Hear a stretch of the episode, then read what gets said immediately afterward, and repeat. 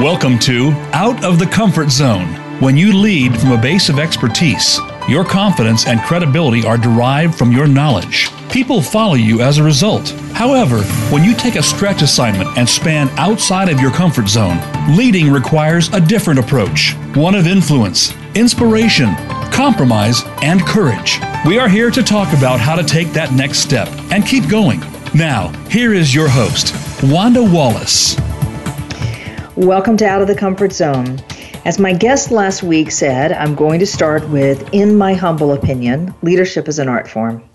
I fundamentally believe to do it well, you've got to constantly adapt, stretch, transition. There is no settle in, I've got it, I know what I'm doing.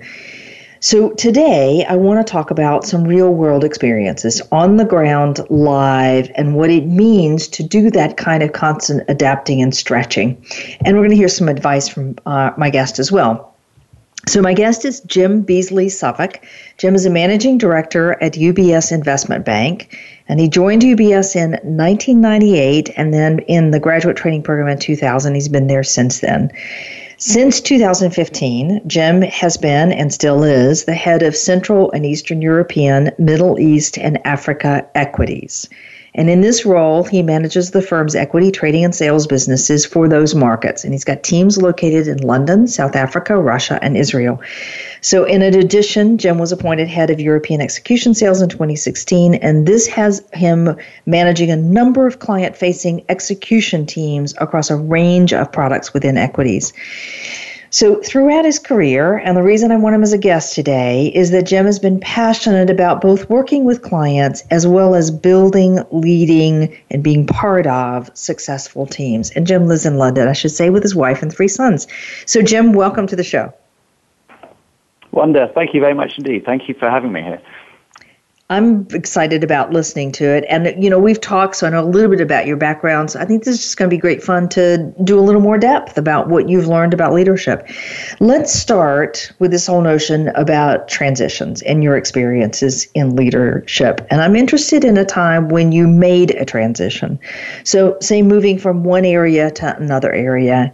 How'd you make that change? How'd you get that opportunity? And what did you learn along the way? Okay. Um, well, transition. I look back at my career over the last 19, 20 years, and I think there's three types of transition.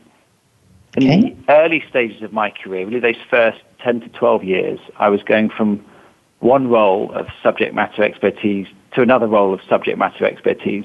Um, the second type, from 10 to 15 years into my career, I started to do player manager roles. Um, they, I think, are the very hardest. Um, people are most skeptical around you, and you've really got to prove the doubters, both your peers um, and, and the people above you. And then the final transition is, is going into a senior management role, where you then give up those those daily production activities and a much more strategic role. So I really think it depends on, on which of those different types of transitions. But I have examples in, in all. Okay, great. Well, I'm interested in the subject matter expertise when you step into the managerial role and how you deal with some of the skepticism that's there. Absolutely. And that, I think, is definitely the scariest one. Um, when I went into that change of role, I'd spent um, 12 years of my career wishing I could go into an equity sales role, so stockbroking, giving clients investment uh, buy and sell recommendations. That was my dream job that I always wish I'd um, gone into, but I never did. I, I went into operations logistics, um, analytical roles. But I finally had that opportunity 12 years in, not just to go into that role, but to, to, to manage a, a, small team as a, as a player manager. Mm-hmm. Um, that was the biggest risk of my career. I think the first thing you do is you go for an incredibly steep learning curve, and you've really got to get um, a credible amount of expertise as, as quickly as you can. I think that's the first challenge to, to, to get past. Okay. But Jim, how do you know when you've got enough expertise versus you've got too much expertise and you're tipping into trying to do the job of the people who report to you? Um, I think I think you've got to be cre- credible. So when that, that, in that role, people want to see you as, as a player manager doing doing the key parts of the role that, that they themselves are doing. Um, and I think what's really important is to, to demonstrate to the, to the team that not only can you do that role and pick up the skills, but also you can bring a broader set of skills to the team that they will all benefit from. So having done um, roles across the investment bank, as a senior relationship manager, I used to represent many products um, across the bank. And then as a salesperson, I would then, in a particular product, you could then bring those broader skills into um, to the rest of the team. So you could then have a, an information exchange, almost like a skill set exchange with your team. That then builds up the credibility. They're more accepting of you um, and allow you more time to, to come up the, the, the subject matter expertise and that they can help provide you. So I think demonstrating that you can bring a different skill set and then learning and working with people, I think buys you time. You've then got a six month, 12 month period to, to really go incredibly quickly up that learning curve, building in that case your own client relationships and demonstrating success, I think is, is, is critical. Okay. And especially when you're in, as you described, that player manager role, which so many people are in now, you're both doing as well as managing. And it's, you know, it's just not that prayer management. All right. So let's stay with this one for a minute. So you said this is the scariest role. How much risk did you feel like you were taking in making that move?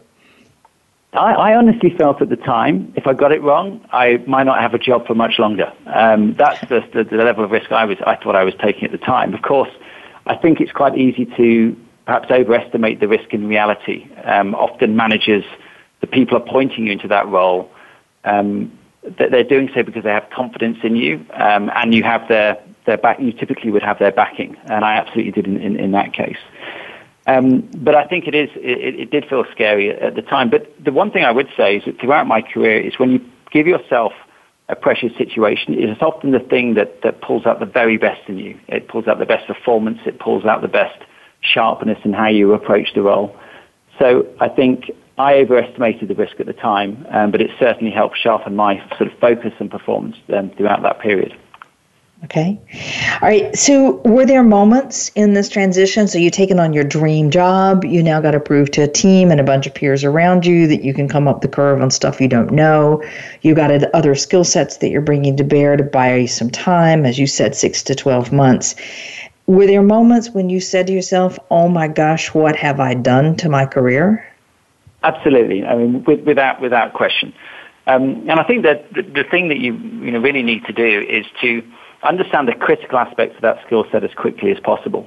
So in that case, um, pitching investment ideas is there's techniques that you can use to um, to leverage the expertise around you. Um, so be very selective in, in, in terms of leveraging those tools around you, leveraging the, the aspects of excellence that exist in the team, and be honest with the people that you're that you're you, that are helping you um, achieve that. In this case, we used to share you know, best investment ideas and and, and structure those in a way that's very clear and, and in a manner that other people in the team can, can, can use those materials to go and market to clients. Um, so I think it's really around being honest, uh, working hard, sharing, and then demonstrating to people very quickly that you can bring other skill sets. So in, in, this in this case, we used to you know, think about our core relationships, and with a broader understanding of the firm that I represented, you can think about which products might be suitable and commercially um, viable for, for those clients that you're speaking to to, to, to start um, leveraging right. and being a part of.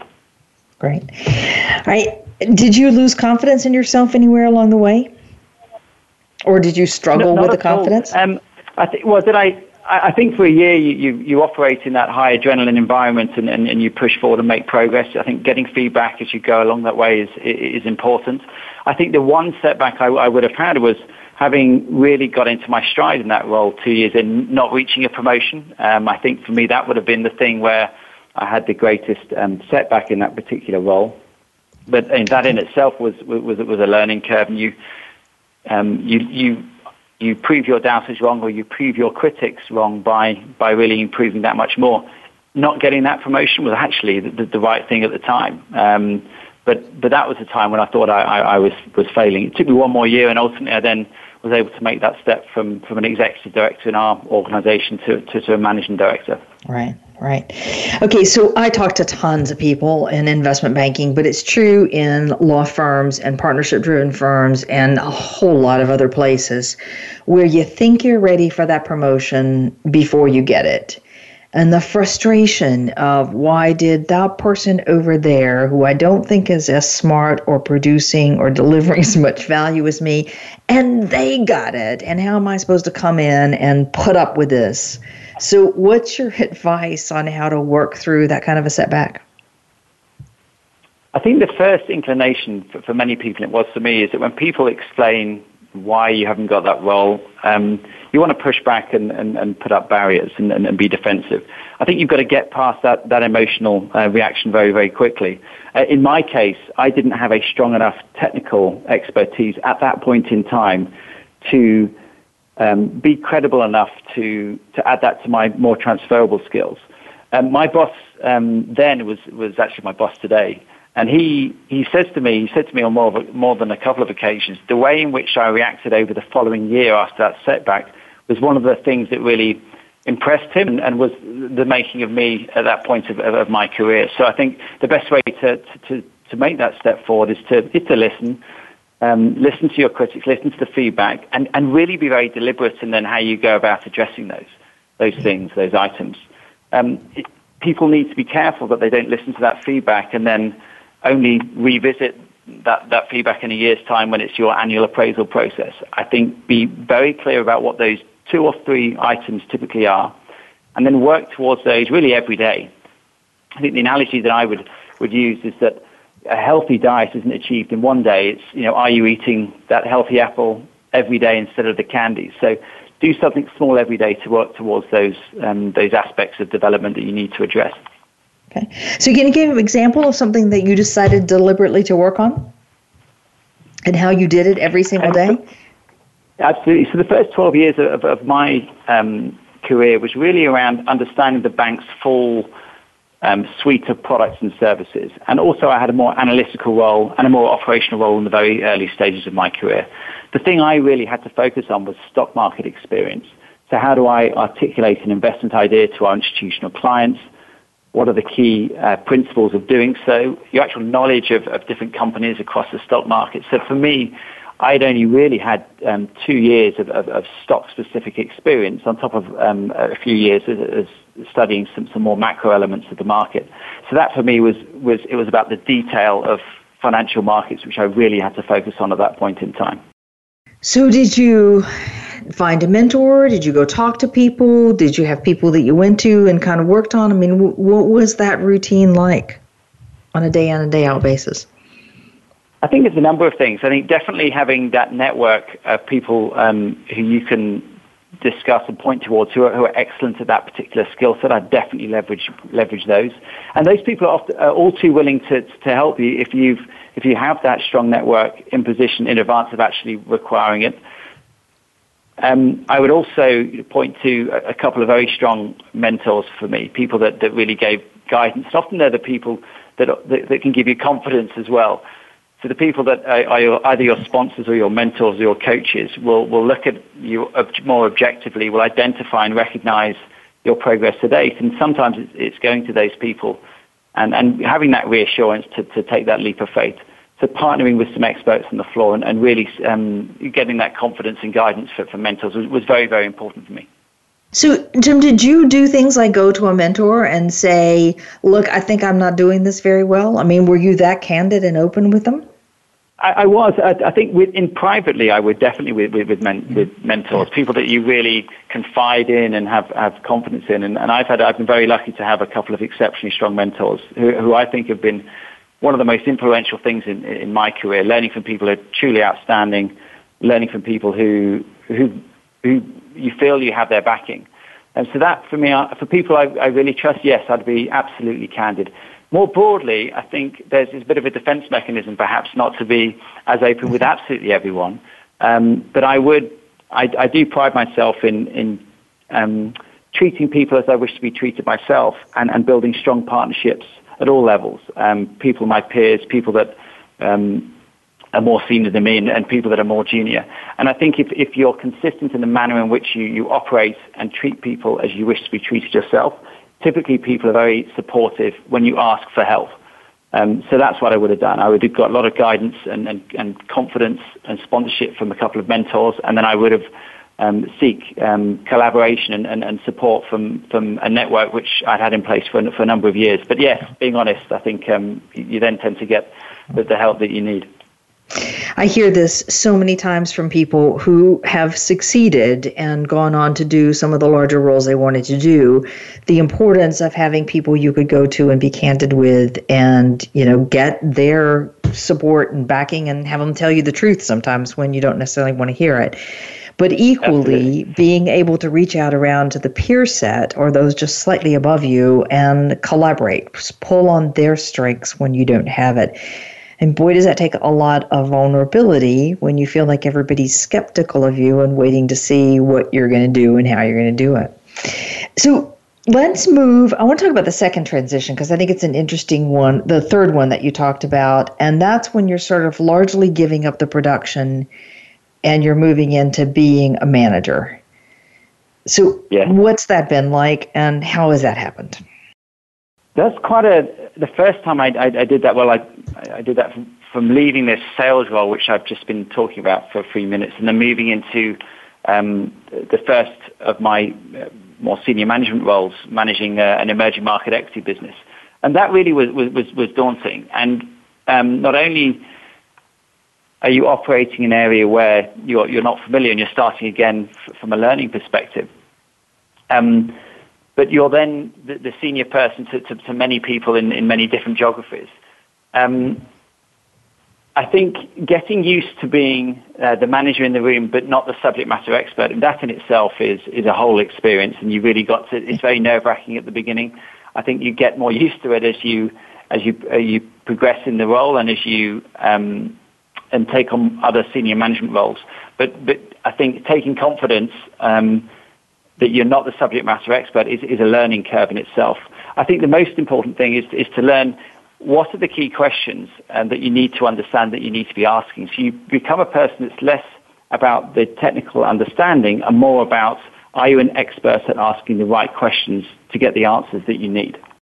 That's interesting. There's um I've talked about this before. There's a senior person, he's retired now in a slightly different industry, and he used to talk about the ability to manage almost anything, any region, any country, any product by having seven key questions, seven key metrics. Okay. And he said, you know, I sort of monitor those seven metrics. Everything's going along on those seven metrics, then I don't worry too much. They're managing the business reasonably well. It's fine.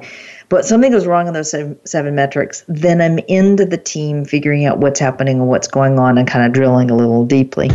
So this notion of having key, knowing how to ask the key questions. So do you have a favorite set or do you have any advice about developing those key questions? I think as the portfolio of businesses that you run or, the portfolio of responsibilities that you um, look after, as that expands, I think um, key questions, but also key metrics. It's almost like a flight deck. You need to have the most important, to understand what the most important information is and have easy access to that. So in, in many businesses, um, revenues or sales um, targets would be one of the most important pieces of information. Um, costs um, would be another, obviously the two components that then drive a profitability. Um, I always, when I'm introduced to a new business, the thing I'm most focused on is really understanding that front to back um, chain of events in completing that, that transaction. So doing the transaction and completing the sale is, is often just, it, that's the fundamental part of a transaction, but there's just such a, a long catalogue um, of events thereafter. And so understanding that, that, that, that chain of events, I think, is really important. And once you understand that at a reasonable level, you can then identify uh, what the risk components, what are the, what are the riskiest items that could happen um, in that front to back chain. I think as senior managers, really what we are are, um, are, risk managers. We're all managing an aspect of risk. How do we um, grow our um, revenues and profitability, um, but at the same time making sure it's done in, in a controlled and, and, and risk awareness manner. It's interesting that you say that, understanding this front to back chain. You know, decades ago we used to talk about the value chain, and that's not what you mean. What you mean is from the point we start something to the point that we complete it, whether that's a sales or a transaction or a client onboarding or whatever it is, front to back. Yes. What's all the steps that happen along the way, sometimes in sequence, Absolutely. sometimes out of sequence And then where's, I'm going to use the word break points. Where can it yeah. break? Where can it go wrong? Interesting way. Um, and all sorts of techniques for being able to do that and then uncover. And I can imagine once you understand that, you kind of know what's driving the business and what's what you need to focus on. It's fascinating. Um, Jim, we have talked about this, and you talked about it a lot already. I just want to make sure I have covered this one carefully with you. You talk about technical leadership, but you also talk yeah. about transferable leadership skills. What do you think are the most important transferable skills? Wow. Um, or maybe I should start with explain what you mean for everybody who hasn't been part of this conversation. Yes. Okay. So, so, so technical skills, I would I would describe as um, being a, a, subject matter expertise at a, a particular uh, job or a, or a, task. And when I look at my career the last 19 years, the first 10 to 12 years, I went from one role to another um, with quite a well-defined role, which required being uh, an expert in that particular um, niche. And during the first 10 to 12 years, I was building up a portfolio of different um, technical skill sets. And typically, to progress in my first decade, um, there was a fairly linear correlation between the amount of technical skills I had and um, my uh, level of seniority or progress uh, within the organization. After reaching that player manager role after say 12 years, that's when that intersection of technical skills versus transferable skills really um, comes to play. Um, and so it's less about the, the technical specifics of that investment idea and it moves on to things like what is the strategy of the team, um, and what are the different components of that strategy? So do we have our, our sales targets? Do we align our right um, resources in a people, technology to those uh, business targets that we're seeking? And now as a senior manager, the my reliance on transferable skills is actually far in excess of, of technical skills. I drill in on a technical basis when there's a specific situation that requires it, but otherwise, it's those transferable skills that we're, we're operating on um, from a day to day perspective. That makes a ton of sense, um, and I do think that that transition shifts. That it's that sometimes you find you've got ten percent transferable skills and ninety percent technical, and then yeah. you can be 20, 80, and you know it can shift steadily. And I also see sometimes you've sort of moved into the more producer manager, and you're using more transferable skills, but something goes wrong and you go back to the technical. We need we need you Absolutely. back in the technical Absolutely. to fix whatever went wrong. Okay. Yeah. Any advice? Something like. Um, go ahead. Sorry, one I said as soon as something goes wrong, then you're absolutely then you you're back to the 90 or 100 percent technical skills. You really need to understand the situation in, in absolute detail in order to make the the, the, critical decisions at that point in time. Similarly, when there's a really great opportunity, maybe there's a, a client pitch. Again, that's an example where you join the team, it's a team effort, and you really immerse yourselves in, in the particular um, detail of that, uh, of that situation. So there are times when we go full throttle into a technical or a very specific situation, but generally, when the business is operating on a, a more even keel, um, then it's uh, around the transferables. And sorry, I interrupted your, your question just then. That, that's okay. It doesn't matter at all. Um, so, can you, you know, what do you think are the most important transferable skills to acquire? Do you have a list or some ideas? Um, I, I, wouldn't say I haven't got a list uh, to, to, hand, but I think um, when it comes to being a leader of a team, I think having a clear plan for me is, is where it all starts. So, you know, what is the plan? What are the clear targets, um, and how do we articulate the rationale of what it is that we're doing? I think just stating um, a vision um, alongside a, a target um, is one thing, but, but articulating as to why, then you start to get people really believing in it and, and, and supporting you um, in that in that common goal. So I think having a plan, and, and part of that plan is not just is, is really identifying the products and the clients and the people um, and those scarce resources that you have in your firm and, and, bringing those all together to go and achieve that plan. And people um, are arguably or are absolutely um, the scarcest of all the resources. If you don't have a good plan and leadership around those people, um, then I think um, you, you ultimately have a broken business. So that's the most important thing for me. Okay, fabulous. That makes tons of sense. But you come back to that ability to articulate what we're doing, why we're doing it, and do that in a way that becomes compelling to people. That you know, sometimes that means a little debate and argument and frustration, and sometimes yeah. it goes quite smoothly. So it's all of that to get people um, rallied behind a single cause. Um, how, just for a couple minutes, Jim, before we take a break, one of the biggest challenges I see people in their careers is they start with doing exactly as you did for the t- first 12 years, acquiring a skill, and then I got that mastered, and acquire a new skill, and I get that mastered, and then I acquire a new skill. And the pathway often forward is quite straightforward. I know what skills I have, I know what skills I want to have, I can demonstrate that I've acquired them. It's, it's more tangible in many ways. How do you know when it's time to move from the technical leadership and to begin to exercise your transferable skills? How do you know when it's time to make a shift?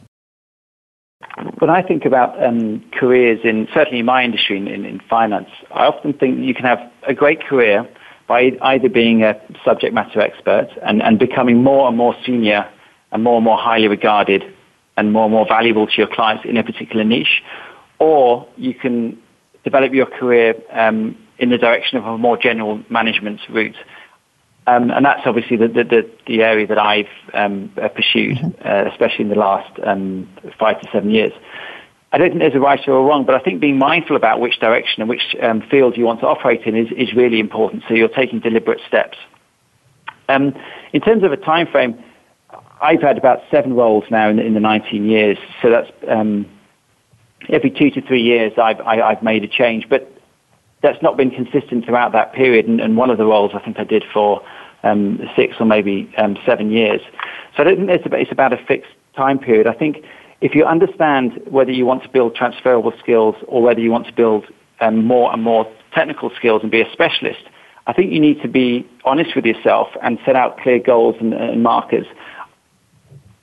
I think a good exercise to do if you're going down, a, you want to pursue a more transferable um, skill set role, is to really think about where you want to be in three to five years' time. Not one to two. I think one to two, and you're really back to your business objectives, what you want to do um, in your actual role. If you think beyond three and maybe to five years' time, I think you stop joining up the dots from where you stand today to where you want to be, and you start start identifying the skill set gaps that you have vis-a-vis the other people that currently have those senior roles. And if you can identify that and then align those to the opportunities that you see and come across, then um, you can be excited about taking the, the, the, plunge or taking that leap of faith into one of those opportunities which really addresses that skill set gap. That makes a lot of sense. Um, I, I talk to lots of people, though, who say, I don't know, you know, when I look out in the organization, I don't really know where I want to be in three to five years. I don't really see anybody's job I want to have. So, what's your advice in that case? I don't think you need to have a specific idea about, about which role you want to go for. But when opportunities do come along, I think the way in which you evaluate them, um, I think you can, you can take a, a, more common approach, which is, first of all, that, is the role exciting to you? I think if you like a role, then I think that goes a long way to, to you being naturally motivated and therefore performing to a high caliber in that role. I think the next thing is to think about, is the new opportunity additive to the existing skill set that I have, either in terms of developing my more technical skill sets or building on transferable skill sets, um, which would then ultimately to more senior roles and more opportunities going forward. So, for example, if you've not done people management before and an opportunity comes along to do that, that could be a great um, learning curve and a great opportunity to, to add to your, your toolkit of, of skills. Okay. That also makes a lot of sense here. Okay, one last question before we take a break, and then when we come back, I'm going to talk about what makes for great leadership, but in general. But um, so you talked a little bit about setbacks that you've had in your career. You must see lots of people around you who deal with setbacks. What's the one thing to do and the absolute one thing not to do? when you have a setback? Not to do. Don't don't give up. I think the people that get one setback and then that really knocks their confidence.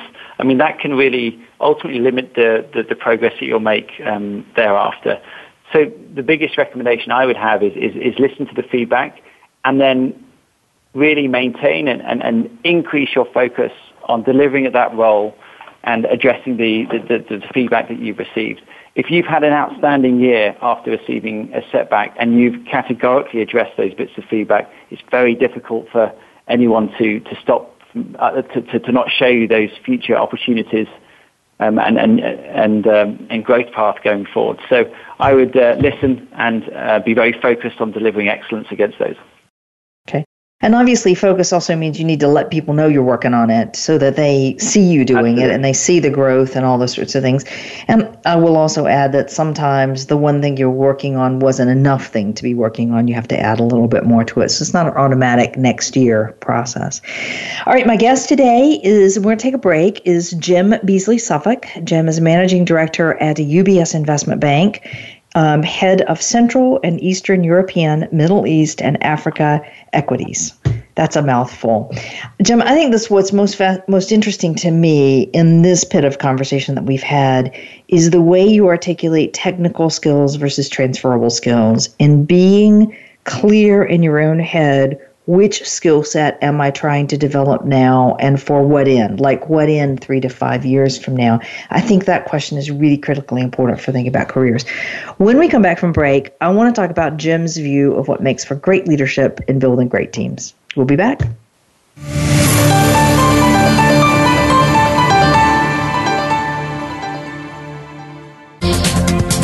The business community's first choice in Internet Talk Radio. Voice America Business Network. If you want more information on the articles, books, coaching, and seminars we offer, go to our website at www.leadershipforuminc.com. You're sure to find some helpful links, videos, and more to help you create a winning strategy for your organization. Leadership Forum Inc., helping organizations get it and keep it. Is your work life balance? In most businesses, no matter where you are positioned, there is always room for improvement. If you're an executive, learn insight about your business. Are you an employee? Learn how to better work with your team. Even if you're not in business, you can learn where your strengths and weaknesses can be played to their best potential. The Work Life Balance with host Rick Morris can be heard live every Friday at 5 p.m. Eastern Time, 2 p.m. Pacific Time on the Voice America Business Channel. Tune in to the Soul of Enterprise Business in the Knowledge Economy with co hosts Ron Baker and Ed Kless. Ron and Ed will show you how to recognize that wealth is created by intellectual capital. It's all in the possibilities that we can create and that are created for us. These possibilities are destined to be discovered by human imagination and through the service of others, creating a brighter future for all of us. The Soul of Enterprise is heard live every Friday at 1 p.m. Pacific Time, 4 p.m. Eastern on the Voice America Business Channel and simulcast at the same time on the Voice America Variety Channel. The Voice America Live Events channel is here now to showcase your corporate, individual, or organization's live event. Visit voiceamerica.com forward slash live events to see all of our past live events and find out more. Whether it's a multi day conference, special speaker, or single day event, we've got everything to make your event a success. We can do a few hours or a few days. For more information about taking your event to the next level, call Jeff Spinard at 480 294 6417 or email info at voiceamerica.com. Again, that's Jeff Spinard at 480-294-6417 or send us an email to info at voiceamerica.com. Voice America is where you are and where you want to be. Join us around the globe as we broadcast live from some of the most interesting events available. Don't forget to view all our live events, including on-demand access to past events that you may have missed by visiting voiceamerica.com forward slash live events. From the boardroom to you, Voice America Business Network.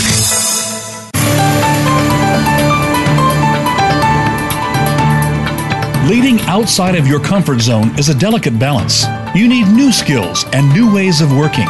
To reach the program today, send an email to wanda.wallace at leadershipforuminc.com.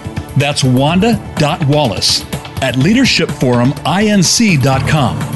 Now, back to Out of the Comfort Zone. Welcome back to the show. With me today is Jim Beasley Suffolk. Jim is managing director at UBS Investment Bank. Um, one of the things that I find interesting in our last conversation is this notion everybody is interested in how do I plan my career? How do I think about my career? Where do I go in my career? What do I do in my career?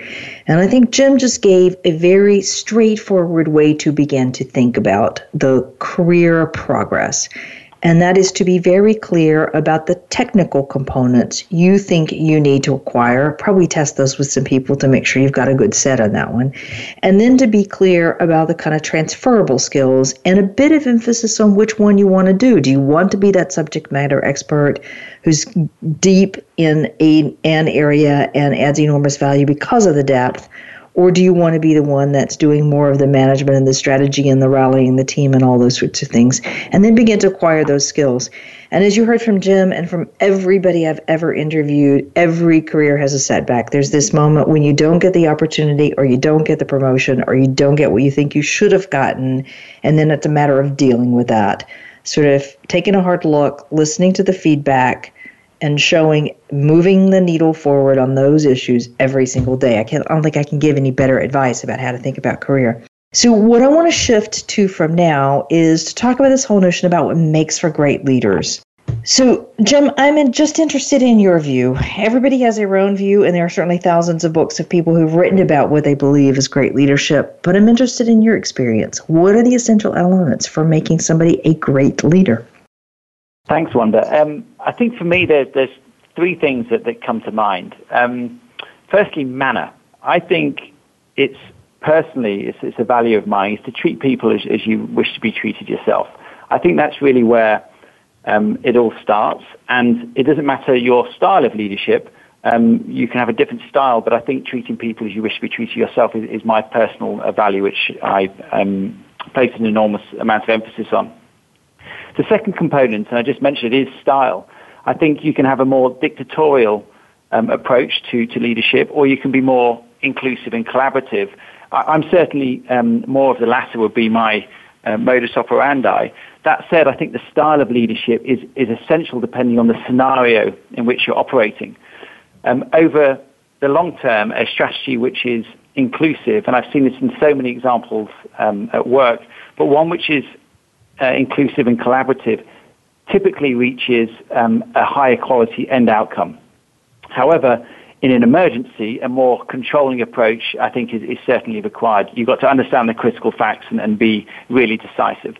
Um, and the third component of leadership for me is actually how you execute, and that goes back to the comment we said in, in the first part before the break, which is around you know, what is that clear plan, what are the clear targets, how do you articulate your, your vision and goals to the rest of the team to really get people to buy in.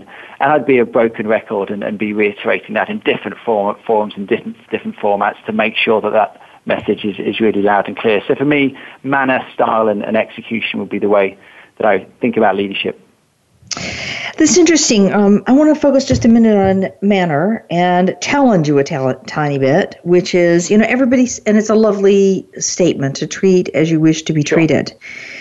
But sometimes yeah. how someone on the team wants to be treated isn't the way you necessarily want to be treated. How, how do you deal with those yeah. situations? Yeah. And, and, and, actually, I'm glad you asked that question because I, I think I, that was an incomplete answer in the way that I think about manner. Um, the manner is certainly not about being nice to everyone, and it's not about making friends. But I do think manner is about being consistent and firm and fair and not avoiding the tough messages. And we talked about setbacks previously, and the personal setback I had in one particular year where I didn't make a promotion.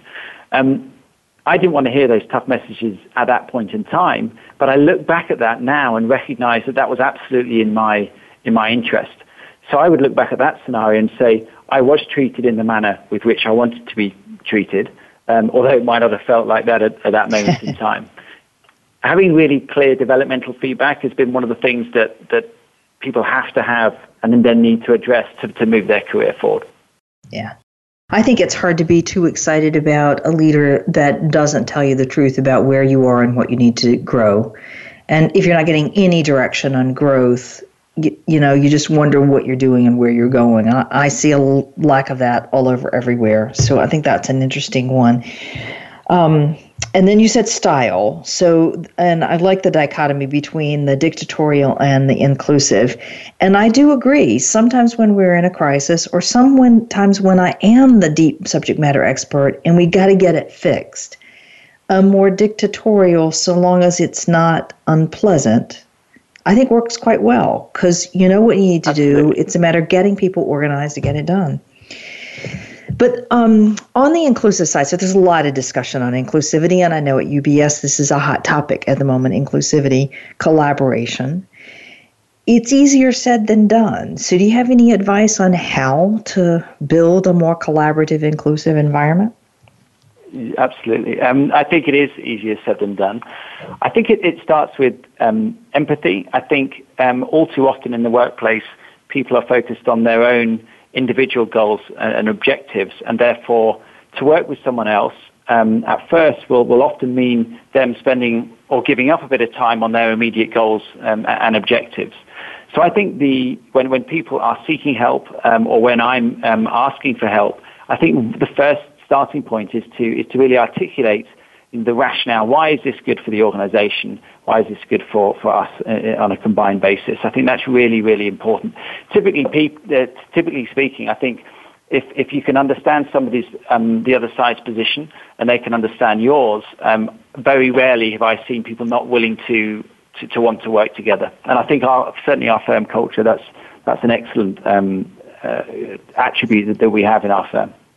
Yeah, I see that too because I think people are becoming increasingly aware of the fact, as you talked earlier about the end to end chain of events that happen and understanding that entire piece of the transaction. When you see that, you start to see how dependent you are on so many different people and skill sets and groups. I think that also helps in that atmosphere of understanding where different sides are coming from.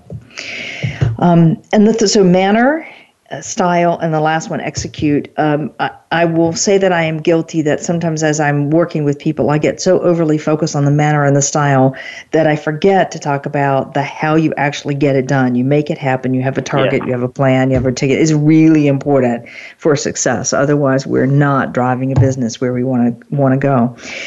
Um, let's talk about influence.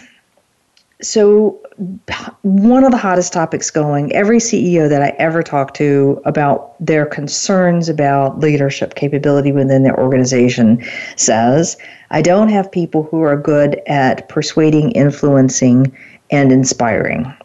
So can you give us some examples or you know times you've had to influence others or any advice you have about what makes influence how do you be more effective from an influence point of view Sure. I think that this, the cornerstone of being a good influencer is having a reputation for being excellent. So I think regardless of your job, I'd pursue that with excellence, and, and, and therefore you get recognized for that. So therefore that you bring credibility to any conversation that you, that, that you have. I think when you're then um, trying to influence someone, I think um, being factual and uh, certainly in our business, is, is, you know, using a small number of data points, not to baffle people, but to give credibility in, in articulating your side of, of, of the argument, and, and, therefore that, that builds um, empathy. Um, I think going into uh, a situation and trying to influence um, without a strong existing network, mentors, sponsors, um, is much more challenging. So coming back to the you know, treating people fairly, and having a strong reputation for excellence, they are prerequisites to, to having that credibility. That then helps you have the, the network and the mentors. Um, the more challenging the, the situation, the, the, more I would lean on on on those that, that network and, and mentors for, for advice and, and to to gain feedback and to gain sponsorship. All those are absolutely critical. And the final thing I would I would say is that um, I think how you go about a situation is, is really key. I, I, often see people identifying issues, um, and that's that's great. That's very useful. And as a manager, you obviously you want all those issue, issues um, bubbling to the surface and, and, and you being aware of those. But I think it, to gain influence, I think you also not just have to provide issues, but you also have to provide solutions. And then there's the third group, which I think are your real outperformers, which are those individuals that, that can operate by identifying issues, um, identifying solutions, and then um, similarly to my view on leadership is being part of that execution. It doesn't mean fixing all those things themselves, but can they and can you work together to, to put in plan a plan of action? So identifying issues, uh, solving issues, and then uh, actually implementing solutions for me is the way in which you, you really um, build that influence across an organization. Right, and presumably that creates a pull that people want to work with you next time. We had a success that one; it was a good thing. I want to do it again. Um, I want to go back to this notion about network. Every advice you ever get from any senior leader anywhere is going to talk about the importance of the network and why you need the network, and you have to build your network and your mentors and so on. And a lot of people, especially early in their careers, are going to think about the network as my network up.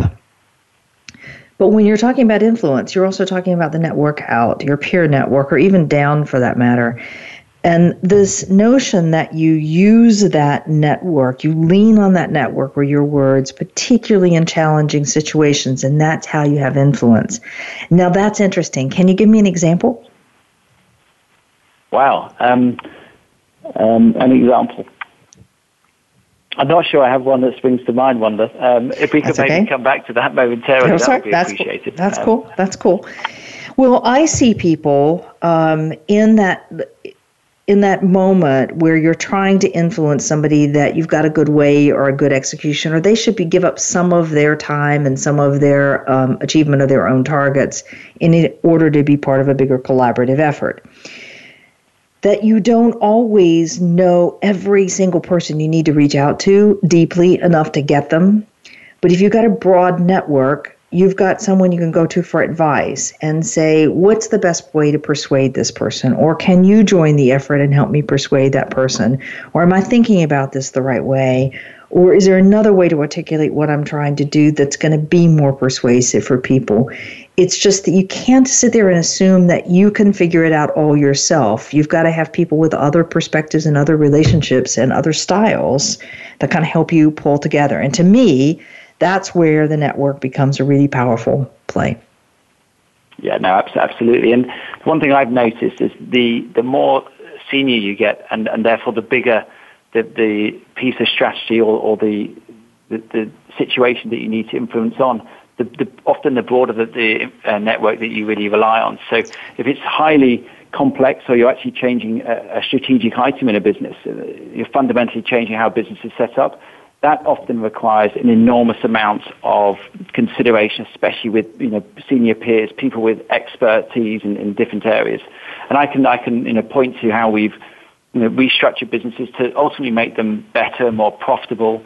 Um, but that does um, require some tough decisions um, um along the way, and, and, and in doing so, you've really got to consult that those the broad set of experts, and then to actually execute on those. And to, to the point you raised before, you've got to get people at a senior level to give you sponsorship and authority, and you've got to work with people across the entire team to actually get things done, uh, get things done and changed. All right. Okay.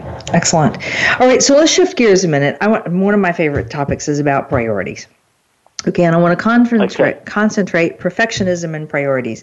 And the reason I say that is there's a lot of focus. We want to control risk. We don't want to have any mistakes. We don't want to have any failures. I want to look good. I want to build my credibility, all those things. And that drives for a set of behavior around perfectionism.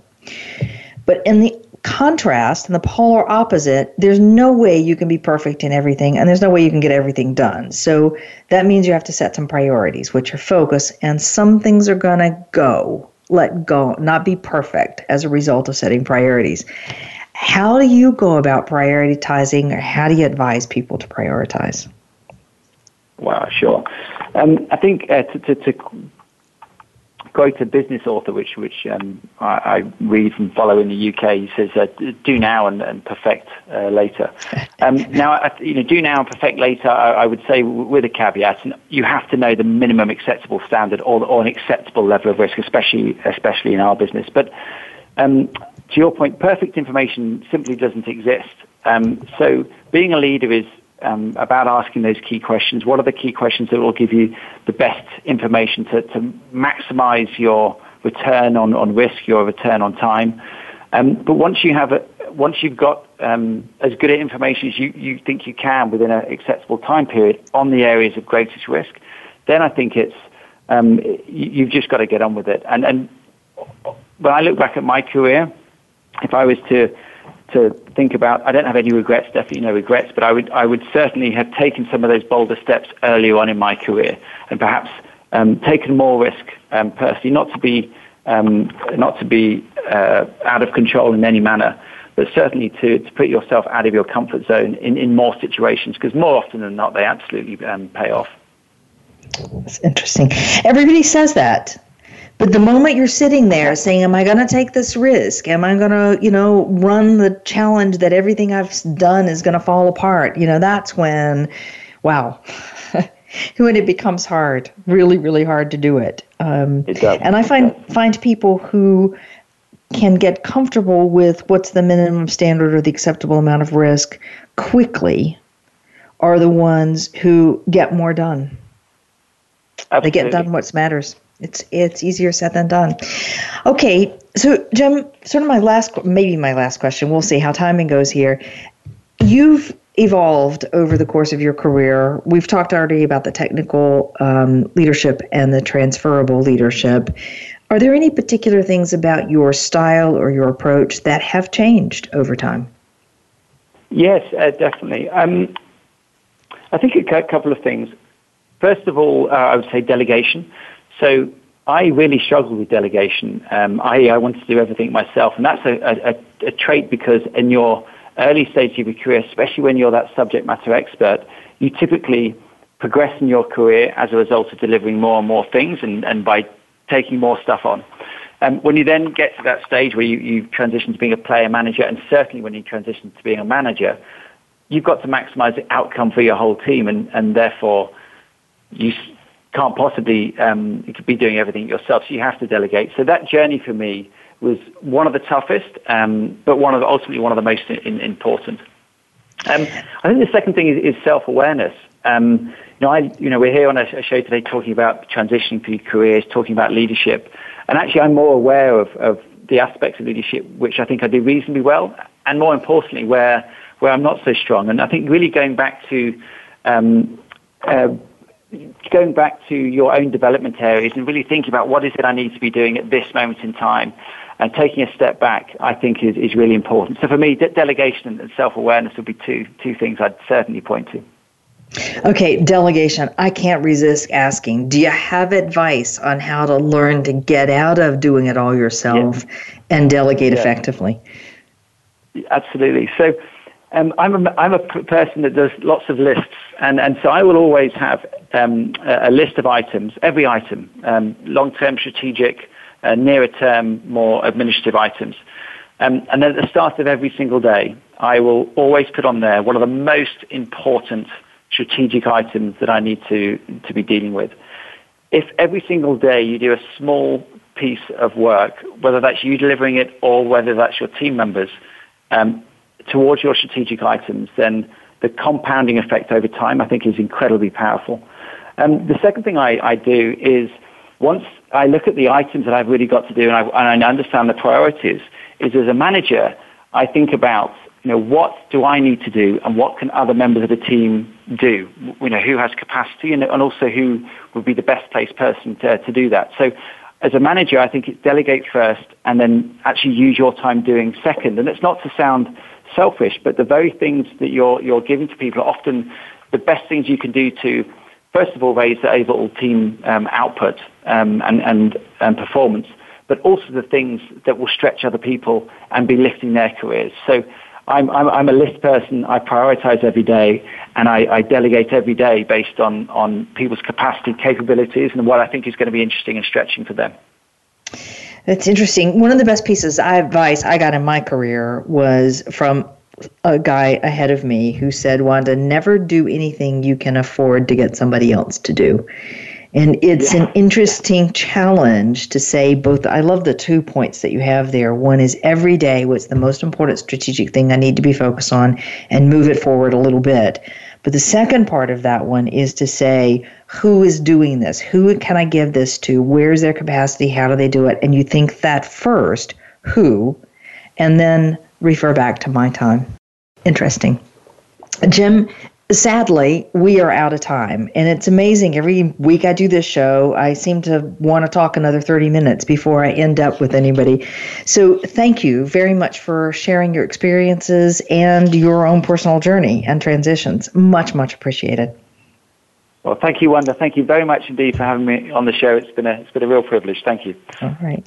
And my guest today again is Jim Beasley Suffolk, and Jim is managing director at UBS Investment Bank. And as you can tell, Jim is pretty passionate about both working with clients and delivering results, but also being part of, leading, and um, building successful teams. Join us next week for another episode in How to Get Out of Your Comfort Zone.